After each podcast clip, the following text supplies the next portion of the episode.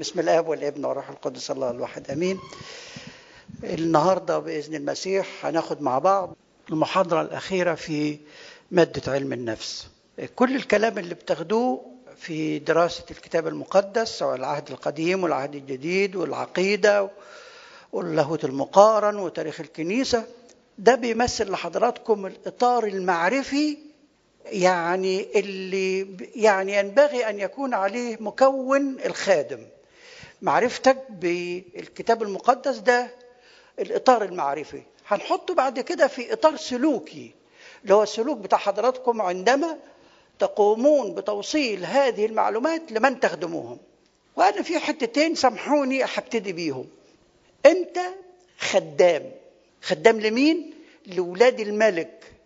تقبل على روحك إنك أنت أقول لك يا خدام؟ إذا قبلت يبقى استمر. تقبل على روحك أقول لك أنت خدامة؟ أيوه. لو ما قبلتيش الباب يوسع يعني يمشي 100 جمل. تمام؟ فنحن خدم لأولاد الملك. أي واحد أنت بتخدمه أنت خدام ليه؟ مهما كان. غني فقير فلاح متمدن مش عارف إيه إيه. كل دول على راسنا من فوق. فنحن خدم لأولاد الملك. تصوروا بقى لما أنا أكون خدام في بيت الملك.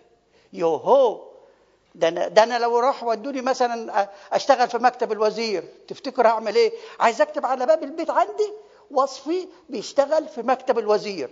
فما بالكم لما أنتم بتشتغلوا عند الملك نفسه. خدام الملك ده ليه مواصفات خاصة. عايزينها تبقى تنطبق علينا. عارفين السيد المسيح أنا قلت لكم قبل كده في موعظته بساعة ما كانت المعجزة بتاعة الخمس خبزات والسمكتين. خلى التلاميذ بتوعه يعملوا إيه؟ يوزعوا. فأنا بديك من فوق كده بعد على كل واحد خد خد خد خد. كأني أنا اللي بدي. ما سابهمش كده. بعد ما خلص قالوا روحوا قوموا. لم الكسر من تحت الرجلين فبقيت أنا اللي كنت بديك من فوق. بركح تحت رجليك وألم. يعني انت إيه؟ ما هو مين اللي بيشيل باقي الأكل؟ الخدام مش كده برضه؟ يبقى إحنا إيه؟ خدم لأولاد الملك. هذه النقطة لابد أن تكون واضحة في أذهاننا جميعا. نحن خدم لأولاد الملك وخدم في بيت الملك وخدم للملك نفسه. يعني السؤال اللي أنا قلته وأنتم جاوبتوه والحمد لله معظمكم جاوبكم جاوبتوا طبعا هو إن كنتم مستعدين تبقوا خدام أولاد الملك ولا لا؟ ربنا كان يعني ادانا نعمة الخدمة. تفتكروا يعني ربنا ما كانش قادر يخلي الناس دي كلها تبقى مؤمنة وتبقى كويسة وتبقى وت... ما كان. آدم الراجل قاعد مرتاح و24 جرام وبعدين جت الحية والحواء والاثنين اتلموا عليه. وكان ربنا يقدر يعمل كل حاجة. بس ادانا فرصة إن إحنا نخدم في بيته. كان من الحكمة إن ربنا هو اللي يقوم بنفسه. ولكن هو إحنا خلى نفوسنا اللي هي النفوس الخزفية اللي بتتكسر بقالنا قيمة وبقالنا يعني إحنا بنخدم ولاد الملك بنجيبهم لبيت الملك. ملعون كل من يعمل عمل الرب برخاوة. حطها حلقة في ودنك. مش أنا عندي درس النهارده حضر أقول البجين واللي فهم فهم واللي ما فهمش هو إيه؟ حر. في المتنبي زمان كان قال بيت شعر أنا عايزكم تحطوه في دماغكم وده ما تطبقوهوش ابدا. يقول لك علي نظم الشعر من قوافيه وما علي أن يفهم البقر. اهدى حيلك يا متابع اهدى كده. لا طبعا. ده أنا لابد أن أوصل الخدمة بكل قوة. ده الإنجيل اللي بيقول لي كده. بيقول لي إيه؟ كل من يعمل عمل الرب ملعون. اللي بيعمل عمل الرب بإيه؟ سمعوني كده الله يبارك لكم. أيوه كده الله يبارك لك.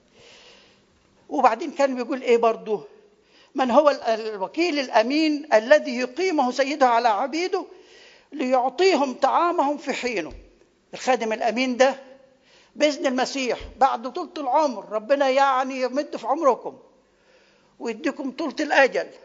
أول ما تطلع فوق يقول لك تعالى أيها الخادم الأمين. كنت أمينا في الإيه؟ في القليل. أنا يا رب أمين في القليل. أنا يا رب كنت بخدم ولادك أنا يا رب كنت بحط دماغي تحت رجليهم واستحملهم. أيوه حبيبي. ادخل إلى فرح سيدك. وينبغي أن نكون أيضا خلي بالكم مش بالضرورة يعني الكلام ده يتكتب بس بالضرورة إن الكلام ده يتفهم ويمارس. الإطار الفكري والمعرفي اللي بيديه لكم الدكتور تامر والدكتور جورج والدكتور فيكتور.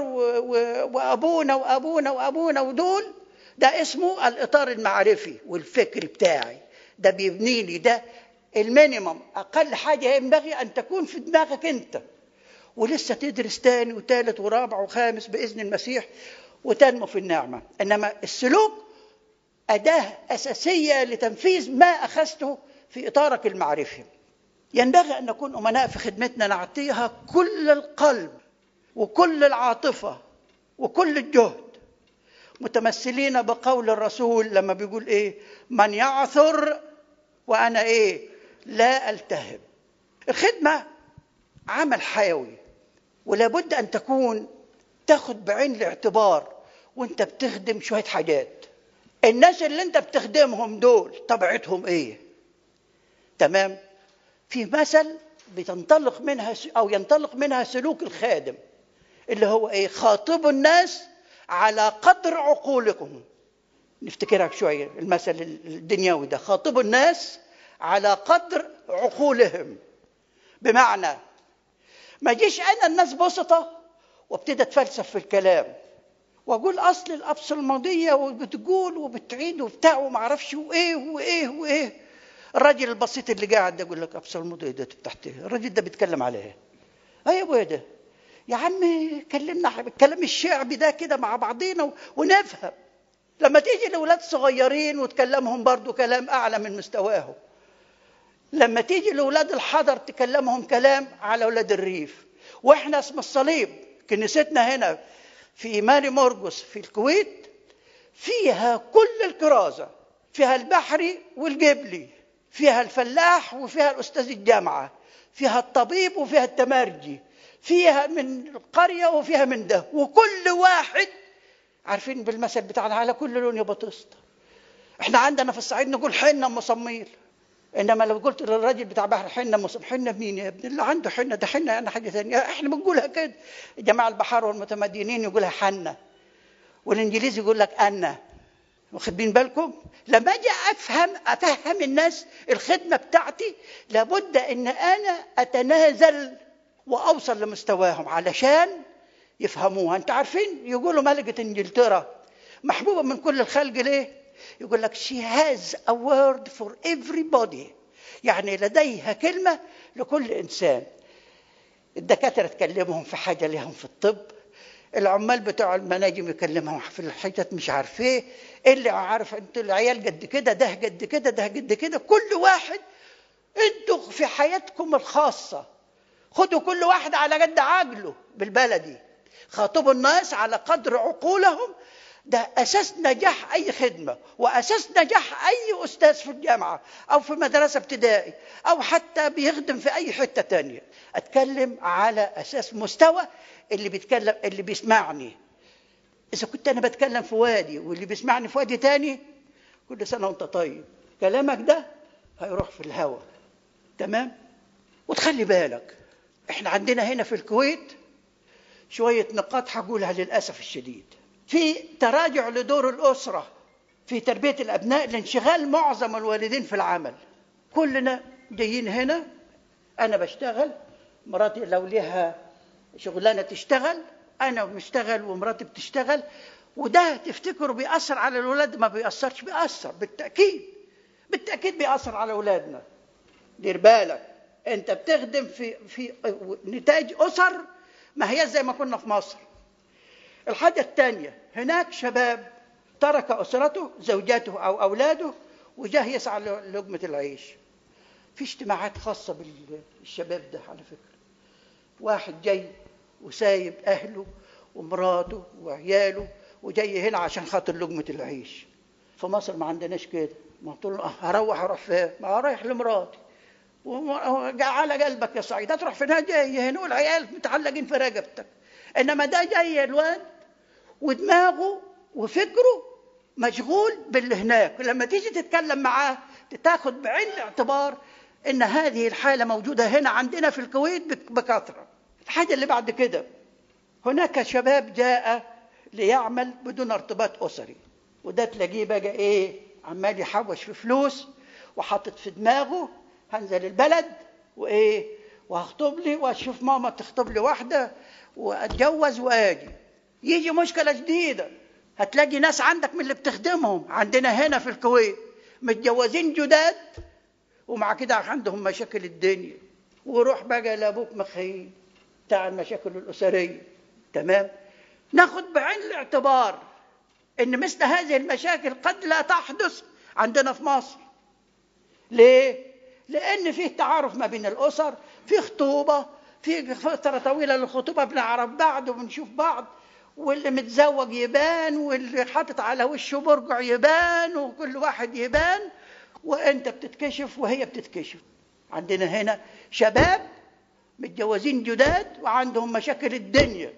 أنا بقول لكم المشاكل اللي موجودة عندنا في الكنيسة اللي أنتوا هتطلعوا تخدموا فيها. في ولاد عندنا بيتعلموا في مدارس أجنبية وولاد تاني بيتعلموا في مدارس عرب تجيب العيال بتوع المدارس الأجنبية تقعدوهم في مدارس الأحد بتوع العربي تاني مرة يطفشوا. تمام؟ عندك في الكنيسة هنا المستويات المختلفة. لما تيجي في كنايس مصر كنيسة ماري مورجس في كليوباترا في شارع كليوباترا في مصر الجديدة. كلهم تلاقيهم يعني باسم الصليب عليهم ناس إيه؟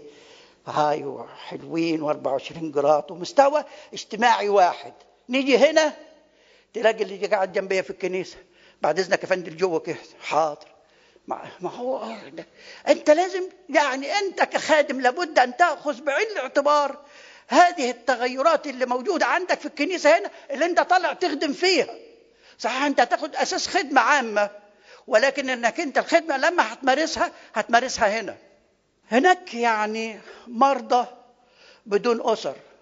ياما في ولادنا من شباب جايين وجاهم مرض.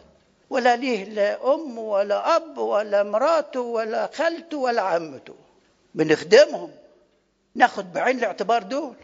هناك إخوة الرب كتار جو زمان جانا الانبا كرولس اللي هو اسقف بتاع نجع حماد.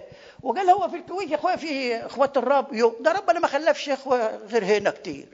تمام؟ إخوة الرب ليهم هنا برضه. عندك هنا في الكويت. إزاي تكون خدمتك مثمرة بقى؟ عايزين نقرأ حتة في الكتاب المقدس ونشوف نتمعن فيها شوية.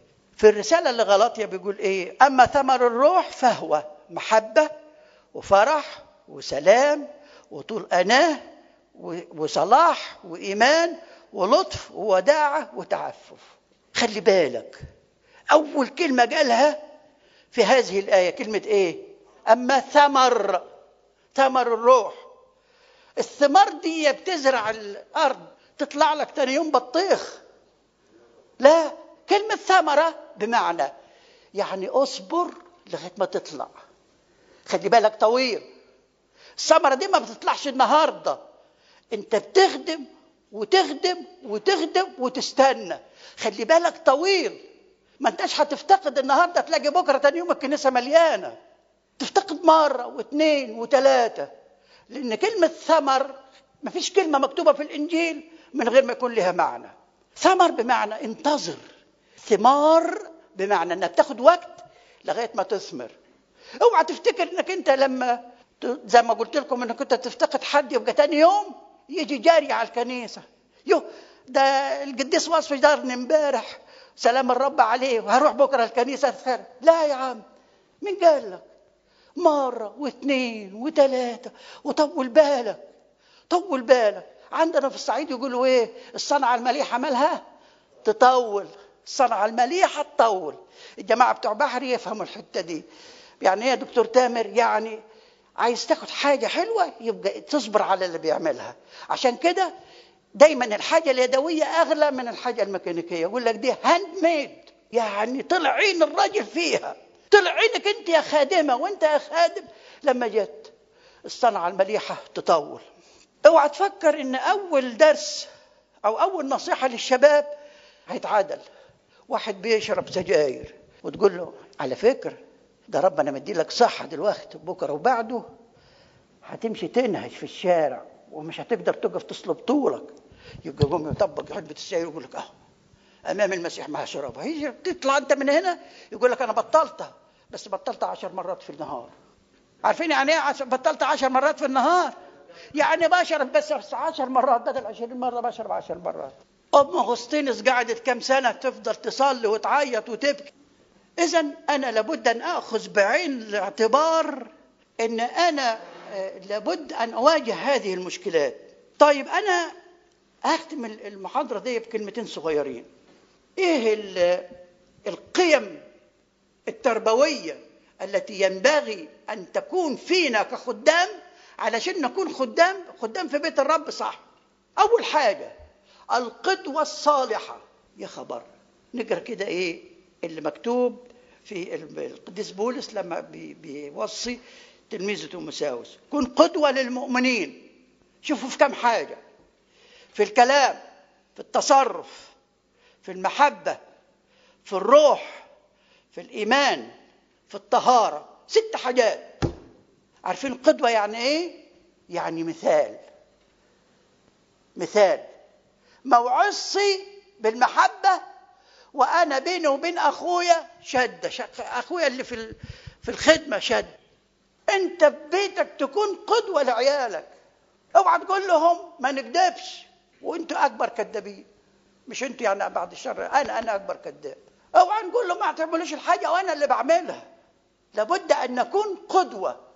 اوعى تخليك تهتز صورتك قدام ولادك ولا قدام اللي انت بتخدمهم. لما أنا بالذمة لما واحد عيل عندي في سنة ويطلع يلاقيني قاعد على القهوة بره وبشيش 24 جرات وأنا خادم. يا أخي إذا بليتم فإيه؟ فاستاتروا. يا يا عم الحاج ده أنت جاي بتدرسنا النهارده؟ لسه كنت بتدرسنا؟ بتوع في في المدرسة المدارس الأحد وده وقاعد تشيش. يا عم ده عيب خليك قدوة. ده ده ده معلمنا بولس الرسول كتبها في ست حاجات. قدوة في الكلام. كثرة الكلام لا تخلو من معصية. وقلت لكم المثل بتاع ربنا. اللي خلقنا لينا في الوش بتاعنا كده واتنين وبق واحد. عشان نسمع أكتر ما نتكلم. وربنا لما خلق لنا الودنين هفكركم ليه؟ واحد من هنا وواحد من هنا. مش عشان تدخل الكلام من هنا وتطلع من الناحية التانية لا.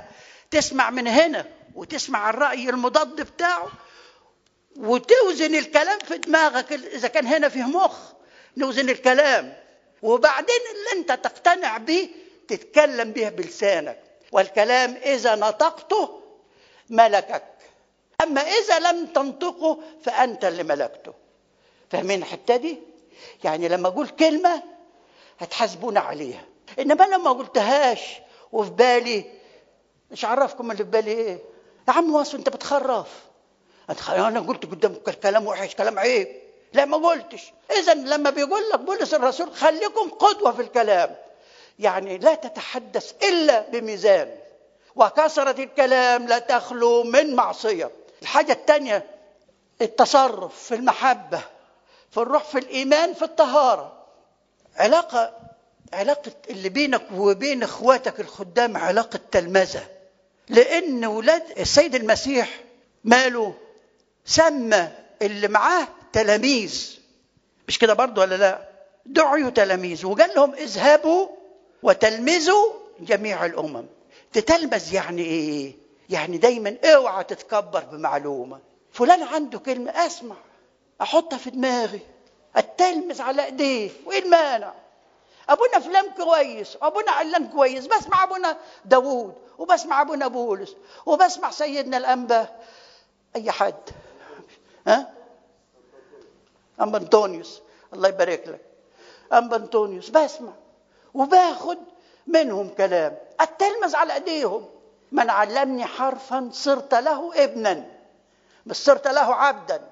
لأن حتى في إيه، واحد من ال- الآباء المحترمين جدا اللي هو أنا عايز أقراها اللي كتبها. القديس كليموندس السكندري قال إن الألفاظ هي ذرية النفس.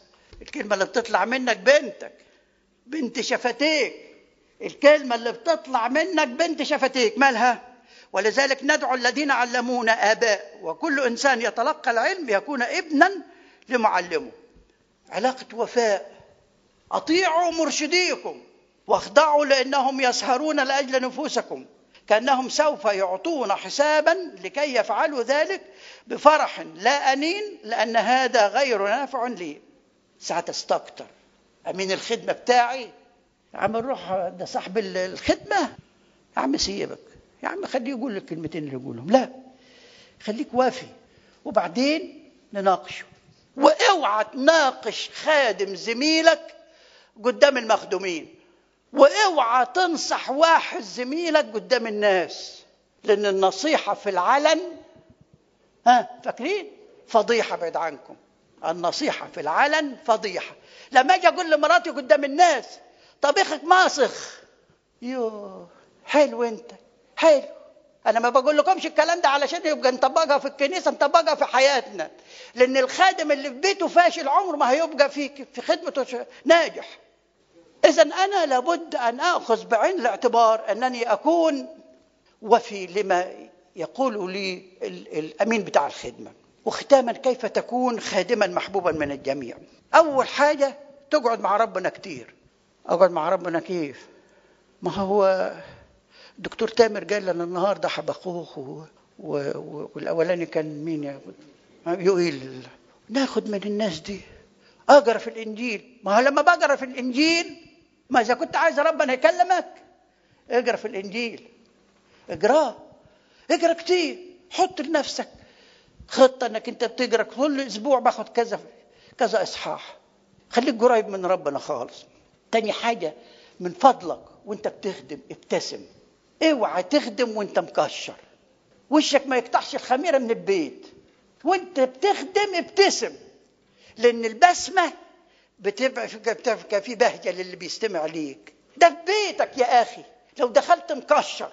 تفتكر يعني المدام هتقول لك مرحبا مرحبا يا هلا يا هلا.